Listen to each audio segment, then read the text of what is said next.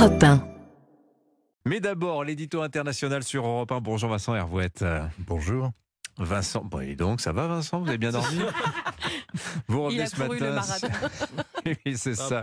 Vous revenez ce matin. pas, on ne court pas, On on, ne court salue pas. juste Ah. l'auditoire. Bon, nous saluons et euh, vous revenez ce matin sur l'autre accord sur l'immigration, celui auquel sont parvenus euh, les 27 la nuit dernière. Oui, à Bruxelles comme à Paris, soudain, soudain, le Parlement accouche euh, d'un accord sur l'immigration.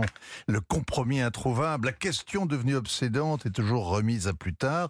Ça fait trois ans que les eurodéputés, la Commission, les 27 capitales couraient après.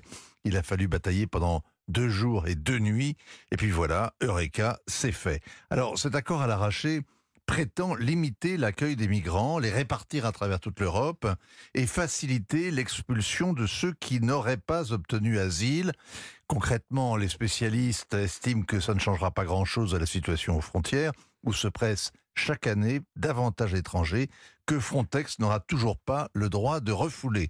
2023 se termine en franchissant la barre du million de demandeurs d'asile et près de 400 000 arrivées illégales. Ce sera pareil ou pire l'an prochain. Mais à Bruxelles, comme à Paris, le pouvoir se défend d'avoir cédé aux sirènes de la droite.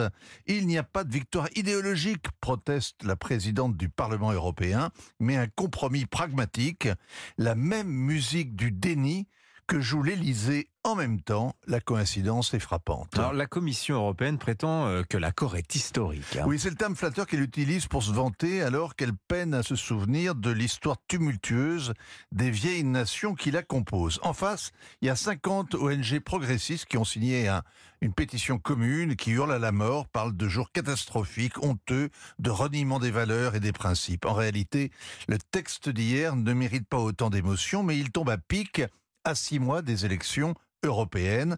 Le pacte immigration-asile ne sera pas mis en œuvre d'ici là.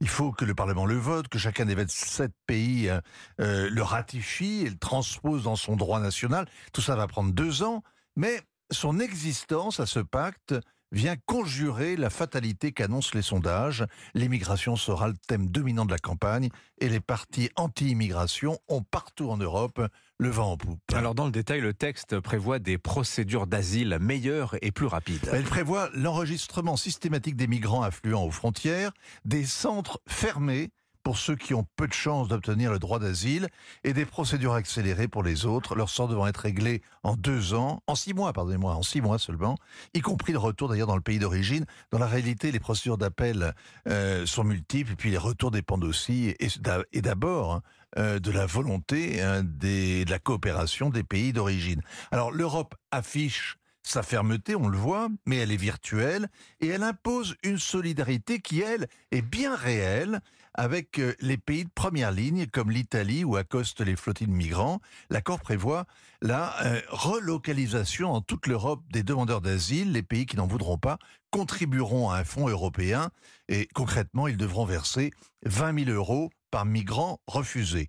La Hongrie dénonce évidemment un nouvel empiètement à sa souveraineté, mais Victor Orban n'a plus les moyens euh, de mettre son veto. La décision sera prise par les dirigeants européens à la majorité simple. 20 000 euros par tête, un million de demandeurs d'asile. Les, les sommes ne sont pas négligeables là. hein. Bah, faire le calcul du coût global de l'immigration est un casse-tête qui mobilise beaucoup trop de passion et de mauvaise foi euh, pour qu'on s'y hasarde. Les 20 000 euros peuvent être comparés au coût d'un mineur non accompagné qui oscille en France, selon les départements, entre 50 et 70 000 euros par an. 50 à 70 000 juste pour l'accueil, c'est-à-dire le gîte, le couvert et les frais d'éducation. Signature européen Vincent Hervouette. Merci beaucoup Vincent.